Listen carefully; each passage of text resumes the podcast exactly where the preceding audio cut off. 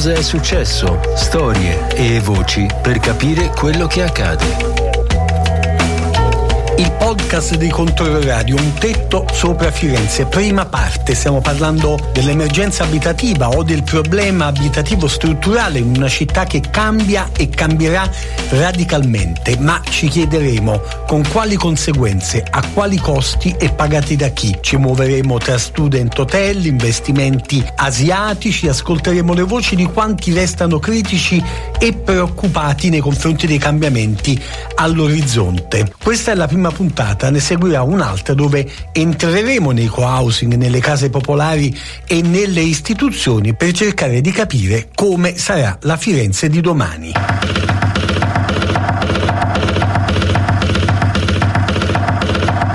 Sono Raffaele Palumbo e questo è Cosa è successo? Storie e voci per capire quello che accade e iniziamo un tour con Massimo Torelli di Firenze Città Aperta e molti altri ospiti per cercare di capire come sta cambiando la città. Partiamo da un luogo simbolo, siamo tra il Palazzo di Giustizia e via Torre degli Agli, dove da una parte c'è un immobile pubblico fermo da 12 anni e dall'altra parte è stato appena inaugurato un nuovo student hotel privato. Quello lì è l'ultimo studentato fantasma sorto, grazie alla norma, questo qua, Biblio, che fra la regione e il Palazzo di Giustizia, quella è la strada proprio che lo unisce 400 posti letto, 960 euro 16 metri quadri comprensivo di bagno al mese.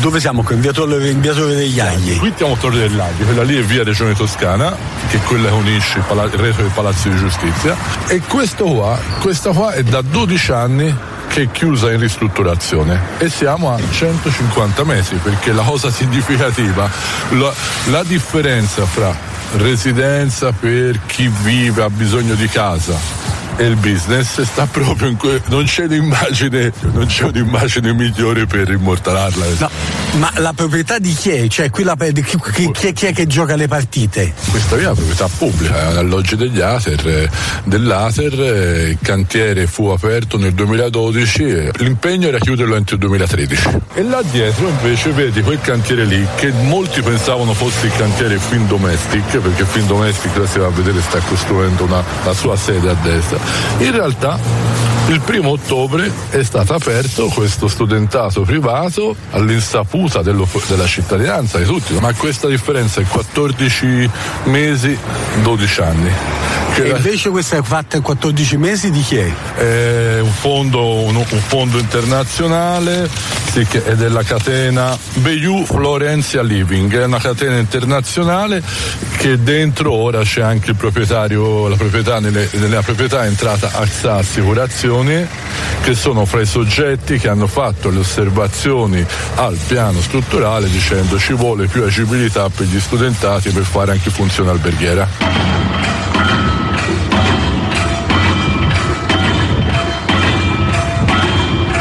Cosa parliamo quando parliamo di student hotel? Lo abbiamo chiesto a David Benedetti, architetto di Nuova Bioarchitetti Associati di Firenze. Ascoltiamolo. Il problema che balza per l'occhio è che mh, mm, sembra che tutte queste operazioni edilizie di rigenerazione urbana essenzialmente a carattere privato o semipubblico che siano, so, sembrano più operazioni speculative che di vera ricucitura urbana.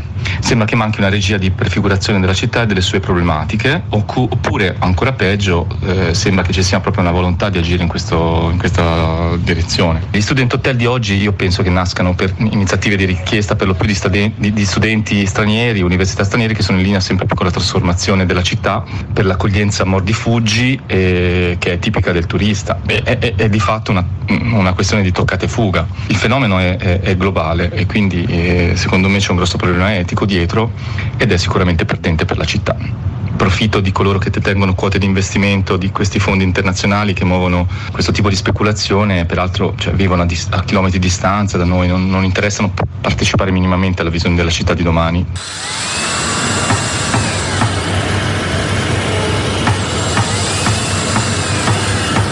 Spostiamo di poco, abbiamo da una parte il cantiere della nuova sede della Findomestic, siamo sempre a Noboli, l'università appunto di Noboli e poi alle spalle del Palazzo di Giustizia terreni incolti.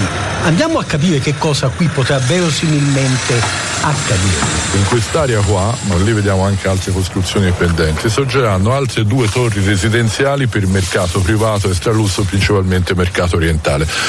Quindi noi abbiamo che nella sede c'entra una grande sede universitaria, un quartiere popolare, vediamo sorgere un segno di città diversa, tutto rivolto, come si può dire, a un mercato molto ambiente, perché già alcune di, quelli, di, lì, di quelle residenze lì, proprio alle spalle dell'Università di Novoli, sì.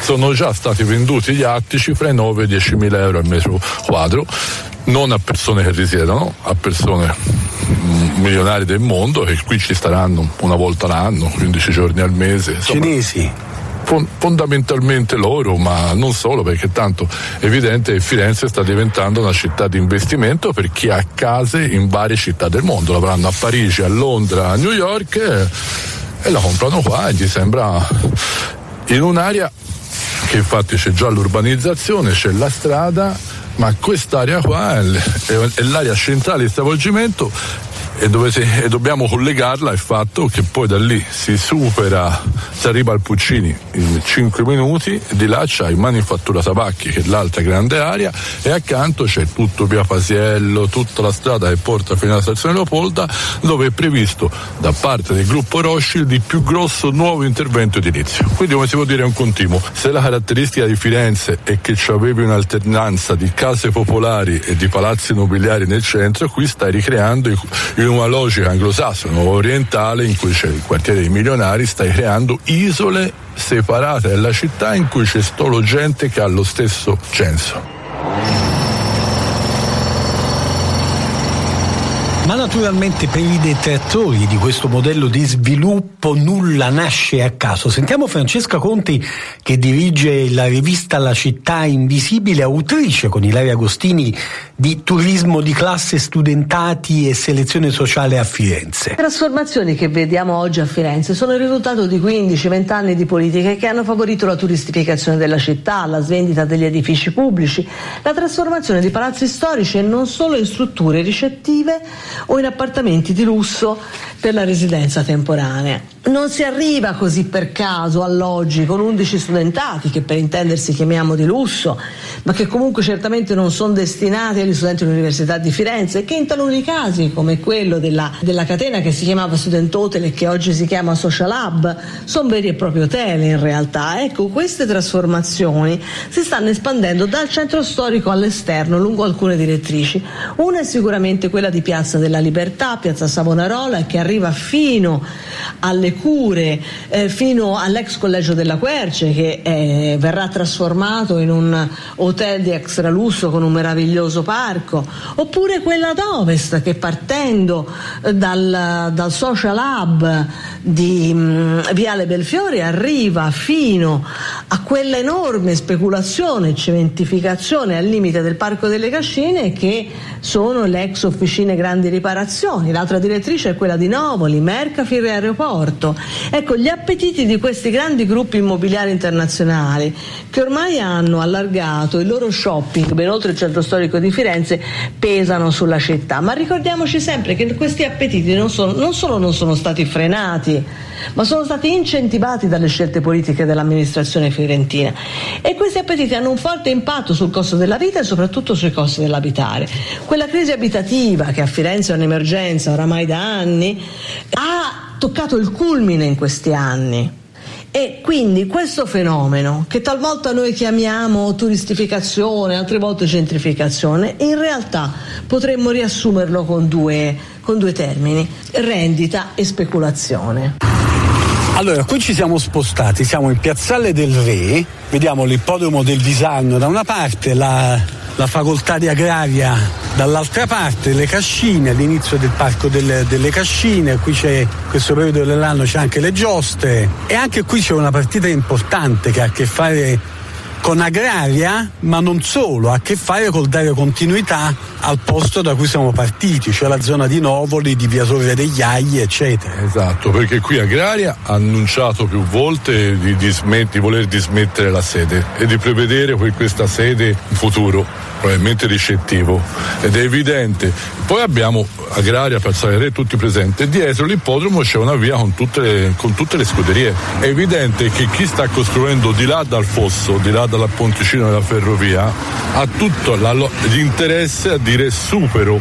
Supero e in questa maniera immaginiamoci un'area che da dove ci siamo partiti, Novoli, eh, su per l'Università di Novoli, su arrivi fai 500 metri, arrivi al Puccini, Manifattura Tabacchi, via Pasiello lì tutta costruita, poi che fai? Superi il ponte e le cose più pregiate le metti conf- nel parco. È chiaro, è la continuità, una macro isola che può partire a, a Piazzale del Re e arrivare al Palazzo di Giustizia. Quindi non pensiamo solo al centro storico, il grosso è qua.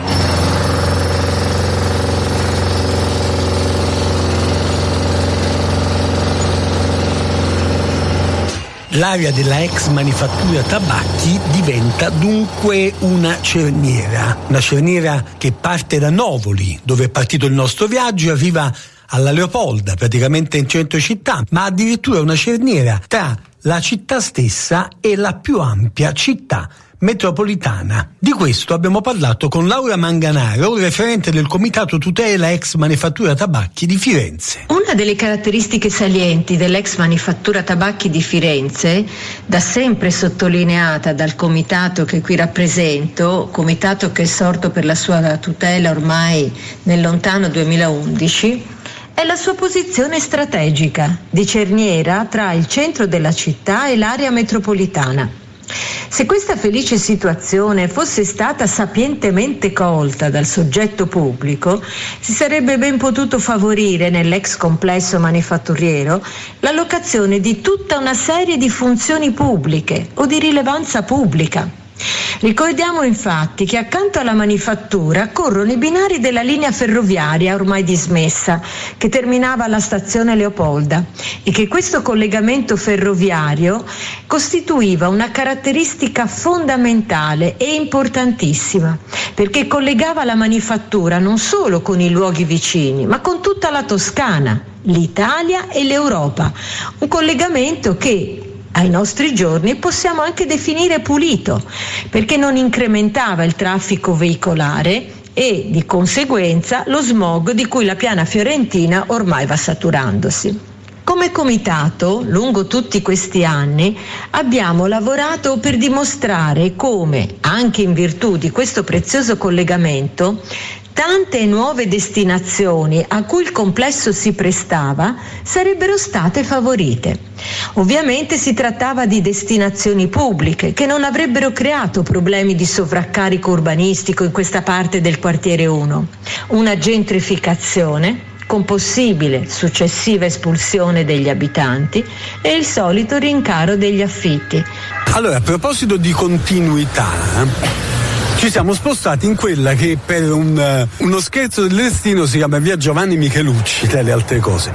Cerchiamo di capire dove siamo, perché questa è una, è una piccola rotonda. Noi abbiamo di fronte via Paesiello, via Paesiello che ci porta, diciamo così, facendo la contromano alla manifattura tabacchi e al Puccini, dove ci sono le case degli ex ferrovieri, case molto molto molto belle per l'epoca. Alle nostre spalle c'è la Leopolda e vediamo in lontananza il nuovo Teatro del Maggio musicale fiorentino.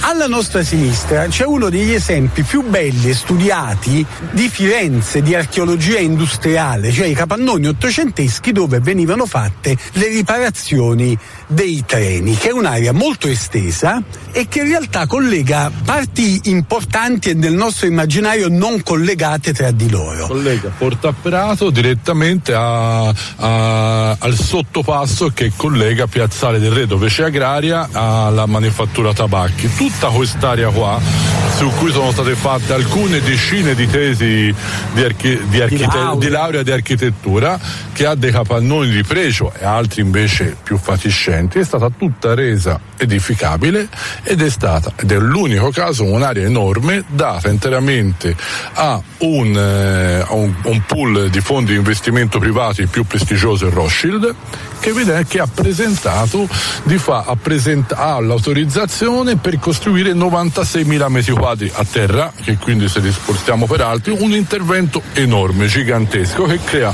la continuità diretta con la manifattura e poi dopo se si supera il fosso si arriva a quello che si parlava prima, agraria, l'ippodromo, le certo. ascine. Però la domanda, oltre l'enorme impatto del, del costruito è per quale tipo di target le farà il gruppo Rothschild in questa città? Mi sembra una domanda retorica, però sia una domanda. Eh, noi qui non vedremo servizi, non vedremo asili, non vedremo cartolerie, Guarda, non, no, ve- no, non, vedremo no, la, la a città. Mio, a, a, mio parere una parte di greenwashing la faranno, nel senso, ma molto molto marginale rispetto al cuore. Cioè, certamente come la manifattura si caratterizza per stare, come si può dire, su un target da quartiere VIP, è evidente che una grande parte di questo questo intervento in cui ci saranno studentati di lusso, alberghi e residenza, il residenziale in grande prevalenza e questo come si può dire è la vera sfida di discussione per il futuro.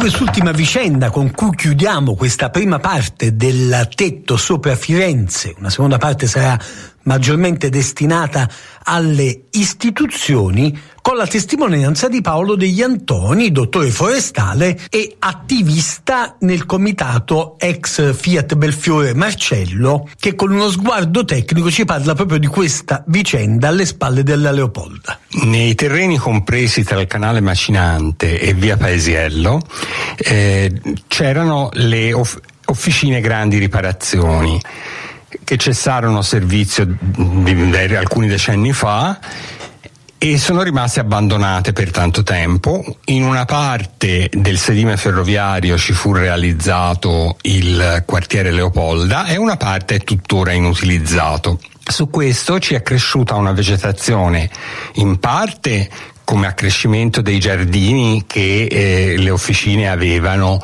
al loro interno, quindi piante piantate dal, dalle ferrovie e in parte per la ricolonizzazione spontanea eh, da parte di specie eh, della flora locale che conferiscono una preziosa biodiversità a questa striscia di terreno estesa circa 4 ettari, molto lunga e stretta. Le previsioni delle ferrovie sono quelle di mettere a frutto dei volumi maturati in parte attraverso la demolizione dei fabbricati industriali che verranno demoliti perché la maggior parte di questi non sono di pregio e quindi verranno demoliti, in parte trasferendo dei volumi ehm, demoliti in eh, zona Campo di Marte che erano di loro proprietà. È tutto concentrato, sono 54.000 metri quadri di superficie utile che devono trovare posto in questa striscia di terreno.